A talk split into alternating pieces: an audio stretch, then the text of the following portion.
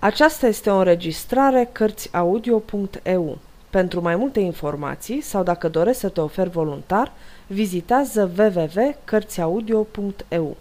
Toate înregistrările Cărțiaudio.eu sunt din domeniul public. Mark Twain Prinț și cercetor Capitolul 24 Evadarea Scurtă zi de iarnă era pe sfârșit. Ulițele rămăseseră pustii. Doar câțiva trecători întâmplători rari se grăbeau și ei cu chipurile încordate ale unor oameni răbdători să-și sfârșească treburile cât mai iute și apoi să se pună frumușel la adăpost de viforul care se stârnea și de pezna care se făcea tot mai deasă. Nu se uitau nici în dreapta, nici în stânga. Nici nu-i luau în seamă pe eroii noștri. Păreau chiar că nici nu-i zăresc. Eduard al VI-lea se întreba dacă vederea unui rege dus spre temniță mai fusese vreodată întâmpinată cu asemenea nepăsare uimitoare. Încet, încet, strajnicul ajunse la o piață pustie și începu să o străbată. Când fură la mijlocul pieței, Hendon puse mâna pe brațul lui și spuse încet. Rogu-te, o clipă de popas, bunul meu domn. Nu-i nimeni prin preajmă să tragă cu urechea și am o vorbă să spun. Datoria mea nu-mi dă voie, domnia ta. Te rog, nu mă ține, se lasă noaptea. Stai totuși că treaba aceasta te privește îndeaproape. Întoarce spatele o clipă și fă a nu vedea. Lasă-l pe acest sărman băiat să fugă. Îmi spui astfel de vorbe? Te întemnițez în numele... Nu, nu, nu, nu, nu fi prea pripit. Ia seama să nu săvârșești vreo greșeală prostească. Apoi, cu voce scăzută, șopti în urechea omului. Purcelul pe care l-ai cumpărat cu 8 gologani te poate costa capul, omule.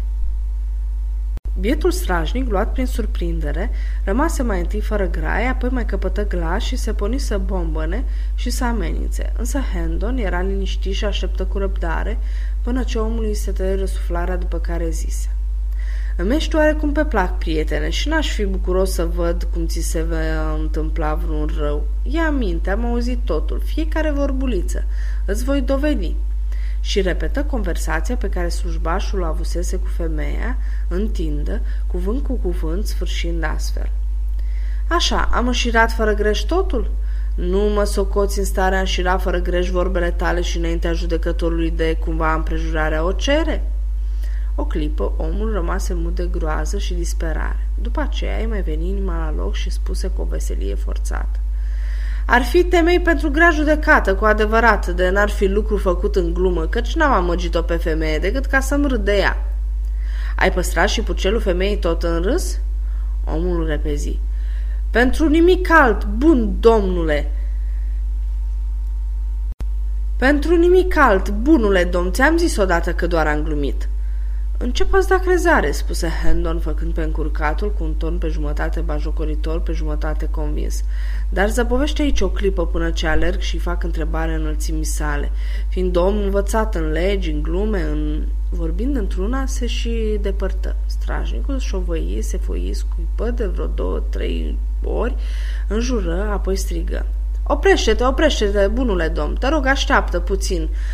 Cum? Judecătorul? Păi bine omul lui Dumnezeu, ăla nu înțelege de glumă nici cât ar înțelege un mort. Vino să ne urmăm vorba, năstrușnică întâmplare. Pare mi se că mă aflu la strâmtoare, totul numai și numai pentru o petrecere nevinovată și nechipzuită.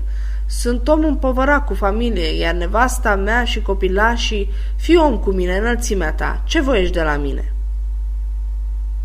Atât doar să fiu orb și mut și ologit, cât ar număra cineva până la o sută de mii, numărând încet, spuse Hendon cu înfățișarea unui om care cere doar un hatăr nevinovat și mâncă foarte mic. Înseamnă pierzania mea, spuse strajnicul deznădăjduit. Ah, fi înțelegător, bunule domn, cercetează treaba aceasta din toate privințele și vezi că e șăguială. E vădi și limpede și chiar de-ar fi să spună cineva că nu-i de glumă, este o vină atât de mică încât chiar și cea mai aspră pedeapsă ce ar putea o aduce după sine ar fi ca judecătorul să mă dojenească și să-mi spună să iau aminte. Hendon răspunse cu un aer solemn care ar fi înghețat și apele. Gluma aceasta a ta are un nume în lege. Știu oare care e numele ei? Nu avem cunoștință. Se prea poate că am fost nesăbuit, nici prin vis nu mi-a trecut că are vreun nume. Vai, cerul milostive! Am gândit că eu am născocit-o, cel din tâi. Da, are un nume. În lege această crimă poartă numele non compos mentis lex talionis sic transit gloria mundi. Doamne Dumnezeule! Și pedeapsa statornicită pentru ea e moartea. A tot puternicul să fie îndurător cu mine, păcătosul. Îngrozind pe cineva aflat în greșeală, în amarnică primejdie și la voia ta, ai dobândit bunuri ce prețuiesc mai bine de 13 gologani și un pitac plătindu-le o nimica toată. Și aceasta, în ochii legii, înseamnă jaf și tăinuire de bunuri, rea credință în îndeplinirea îndatoririi, ad hominem expurgatis in statu quo, ce se pedepsește cu moartea prin spânzurătoare, fără răscumpărare sau preschimbare, cu iertare dată de cler. Ține-mă, ține-mă, bunule domn, picioarele mi se taie, fiind durător, cruță-mi această soartă și voi întoarce spatele, și nici că voi vedea acum. Prea bine, acum ești înțelept și cu minte și vei da înapoi purcelul? Îl voi da, așa voi face, îl voi da, nici nu că mă voi atinge de vreun altul, chiar de l-ar trimite cerul și un arhanghel mi l-ar aduce.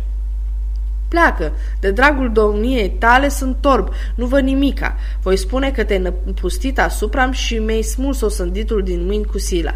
Temnița are doar o ușă veche și putredă și o voi scoate din țânțâni eu însumi, între miezul nopții și dimineața de mâine.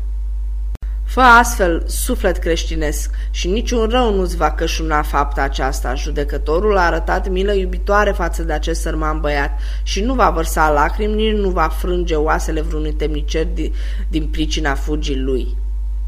Sfârșitul capitolului 24